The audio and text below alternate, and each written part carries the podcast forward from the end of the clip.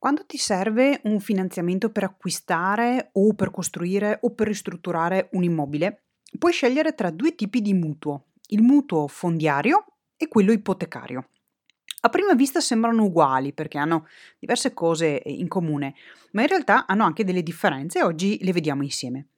Il mutuo fondiario è un finanziamento che va dai 18 mesi fino a un massimo di 30 anni e prevede che ci sia la stipula di una ipoteca di primo grado sull'immobile ehm, a garanzia del credito che ti viene erogato. Cosa rappresenta un'ipoteca?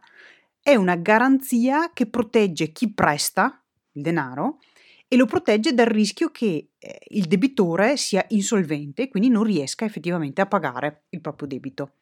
Perché si dice di primo grado? Perché sullo stesso bene ci possono essere più ipoteche e, il grado indica la priorità, ovvero mh, mm, la priorità con cui i creditori possono ricevere la soddisfazione. Il primo ovviamente ha la priorità sugli altri. Dopo che è soddisfatta il primo grado, seguono il secondo, il terzo e il quarto che eventualmente mh, mm, sono presenti e che hanno un'ipoteca su, quel, ehm, su quell'immobile lì.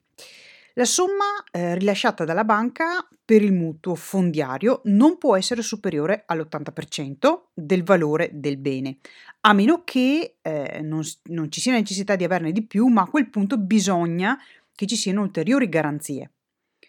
E eh, il mutuo fondiario è possibile ottenerlo solo se si deve procedere all'acquisto della prima casa, la tua prima casa dove andrai ad abitare. Che tipo di vantaggi ha?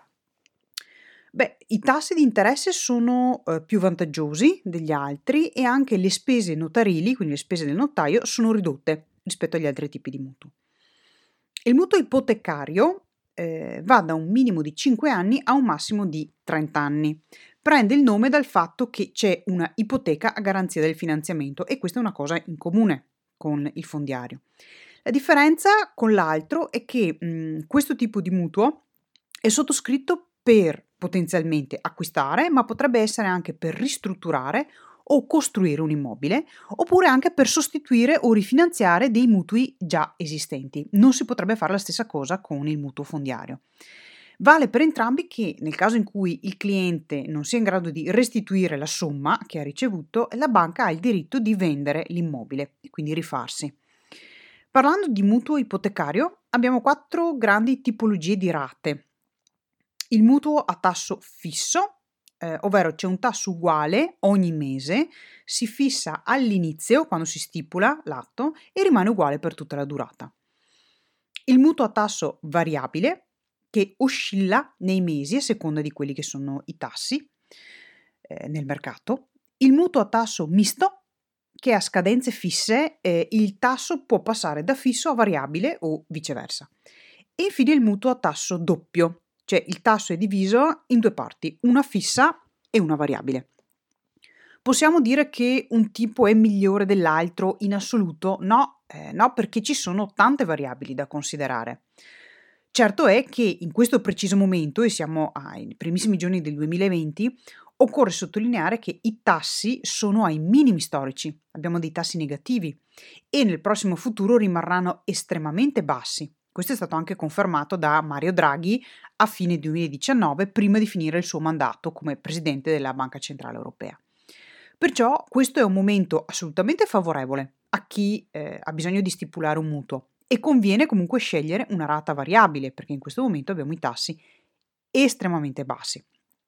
Ci sono però persone che mi dicono, Virginia, io ho paura però che mi si alzi la rata mensile e, e questo vada a impattare la, la mia capacità di pagarla. E io con queste persone faccio dei ragionamenti, eh, li faccio ragionare su quelle che sono le previsioni dei prossimi anni dal punto di vista dell'aumento graduale dei tassi, propongo delle strategie specifiche che permettono proprio di controllare questo tipo di evenienza, perché come dicevo ieri nella puntata numero 17 di Donne che parlano di soldi, i mutui come gli investimenti non vanno vissuti passivamente, ma vanno gestiti in maniera attiva, con proattività, con delle strategie. La gestione delle nostre finanze, infatti, è qualcosa che deve diventare parte della nostra vita quotidiana, ogni giorno, così che siamo davvero padrone delle nostre scelte. Perché eh, io e te puntiamo a diventare indipendenti dal punto di vista economico. tu stai puntando a diventare indipendente dal punto di vista economico, grazie alla cultura finanziaria. Ed è proprio per questo che sei qui ad ascoltarmi, giusto? Giusto? E io sono un sacco contenta che tu stia dedicando una parte del tuo preziosissimo tempo, e sempre scarso, proprio per questo obiettivo, perché so che farà una grandissima differenza nella tua vita.